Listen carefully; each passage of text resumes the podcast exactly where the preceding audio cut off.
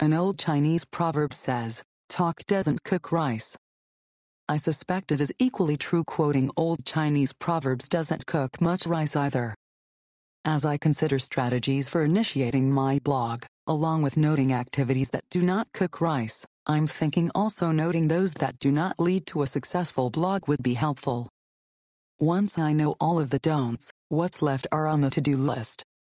Here we go with the don't list for blogging. 1. Don't sit and stare. Doing most anything else is an improvement over just gazing into empty space. Of course, I claim to be intensely thinking, and it may be true, at least a little. Even so, writing is key and although I can think without seriously thinking, think without writing, and write without thinking, to write without writing is pretty much impossible or at least beyond my scope for sure. 2. I don't need another cup of coffee. I know it would feel good to stretch and stroll out to the coffee pot and back. A nice cup of hot coffee might even bring me up. I could use the time to consider more fully what I want to say, and the jolt of caffeine might stimulate a new insight or something. No, no coffee, no stroll into the other room, no more avoiding getting down to the business at hand. 3. I don't have any more excuses. I'm far enough into it to get down to it if I am up to it. Okay, I'm getting around to it and know it's time to either do it or screw it. The deal goes like this. I'll never make a post if all I do is boast about the blog I'm planning to write. It's indeed a little crazy, but either I'm lazy or afraid of being absolutely trite. That's a pretty pathetic verse, and short can get worse, but I don't feel even a little contrite. My blog is underway and I have a post for today so I can get that coffee and stare with no further fear of being impolite.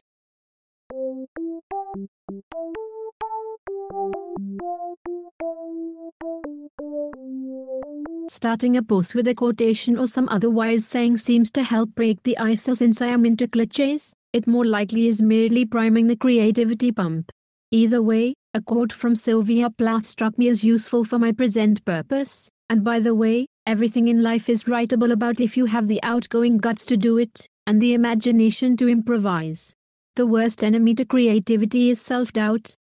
Before using the quote, I thought a refresher on Sylvia Plath might add to the pump priming so in came Wikipedia to fill the need. Just search for Ms. Plath to find her life story or at least the Wikipedia version of her life story. The story is too intense and far too sad to tell here but think Fulbright Scholarship, Pulitzer Prize for Poetry, novelist, poet, controversial writer, and getting her own stamp from the post office. If she said it, and she did, it's true enough for me. Everything in life is writable about. This certainly opens a world of possibilities and opportunities. Now all that is needed are the outgoing guts to do it, and the imagination to improvise. There you go, guts and imagination. That does reduce the challenge to rather simple terms. It surely helps to be brilliant and gifted as a serendipitous bonus, but guts and imagination may be doable for most of us even if Pulitzer Prizes and our own stamp are not in the cards. We need only keep self doubt arrested and fire off our creative path. Writing for the ages like Shakespeare or being as clever as Ogden Nash, would pretty well guarantee the conversion of your writing to cash. But if guts and imagination are mostly what you're about, remember the words of Sylvia Plath as you keep all self doubt out.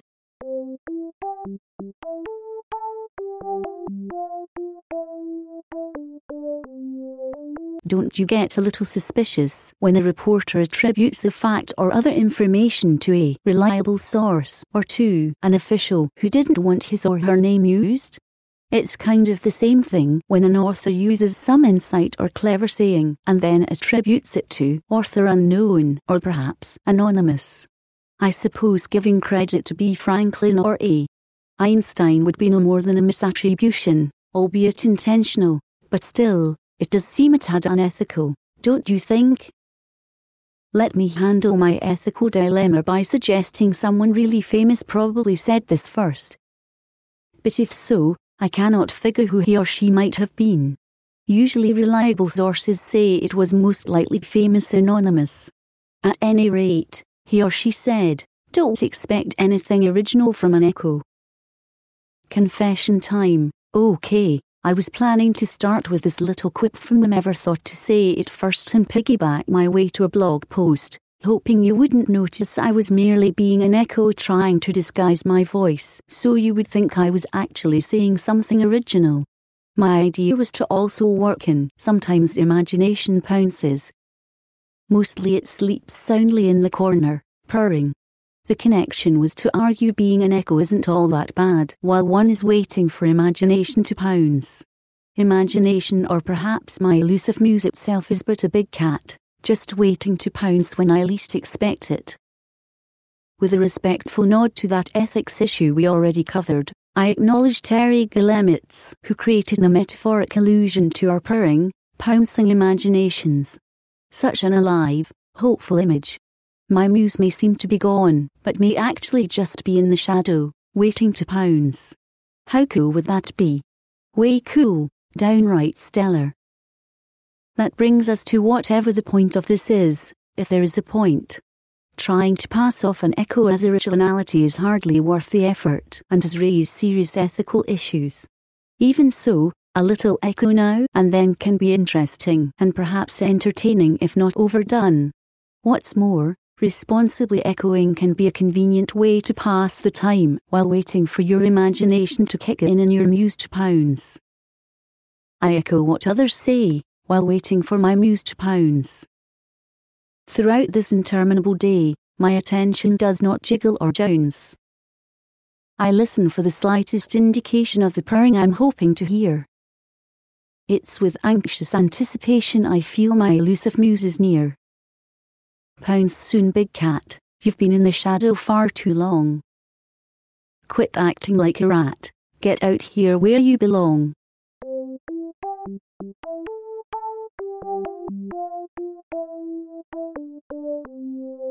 I am still on a kick about getting my muse to return.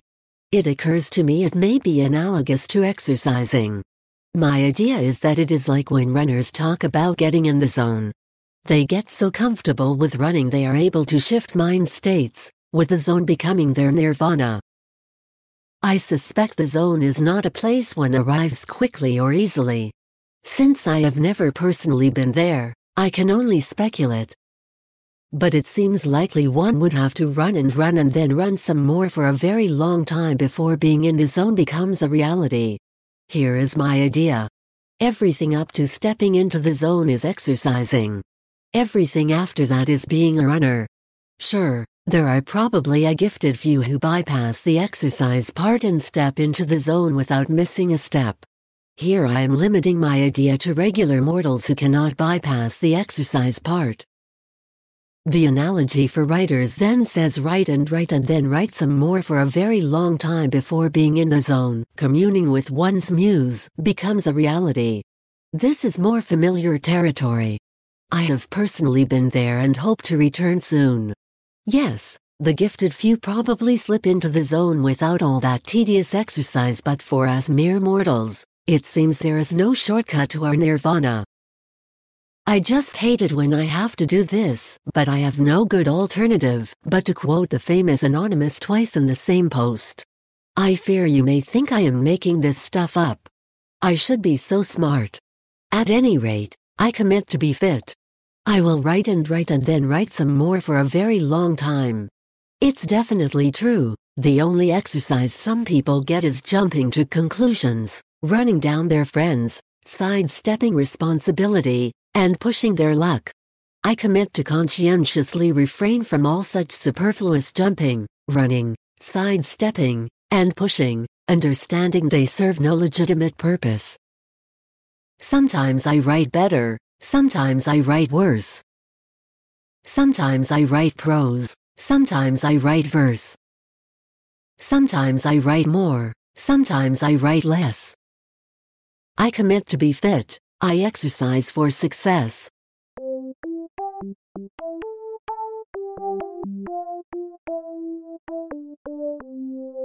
I was hanging out, priming the creative pump a while back. That's what I like to call it when I am kicking back and relaxing with a good book. I found a rather compelling detective story titled Saratoga Headhunter by Stephen Dobyns, 1985. I will leave the story for your discovery, but hidden in there toward the middle of the book, I chanced on a shiny nugget, quite unexpected but thought stopping. The private eye cum milkman was characterized as an emotional joiner. The idea is quite unlike being sensitive or empathetic. Think of a magnet. If emotions in others represent one pole, our protagonist represents the other. You cry, he cries. I'm supposing it happens with other emotions as well. You smile, he smiles. You get upset, he is upset. You get the idea, an emotional joiner. My first thought was having Dobyns Hero as the primary consumer of my blog would be totally terrific. He would pick up on the emotional subtleties and go with the flow, so to speak. Sure, there was a second thought. He would have no opinion about the post. He would just get pulled along, wherever or however it went. He would be incapable of critical feedback. What would be the point of that? A reader without the capacity for criticism may like the post, but cannot appreciate it. There needs to be an independent potential for like and don't like. A writer needs a critic. As is my bent, I next went hunting for a wise saying or pithy quip about critics and criticism and came across this barb. I am returning this otherwise good typing paper to you because someone has printed gibberish all over it and put your name at the top. It is attributed to an unnamed English professor at Ohio University, which happens to be my alma mater. Yes, that is an interesting coincidence, but not all that remarkable. Here is what is remarkable. I think I may know the name of the unknown professor.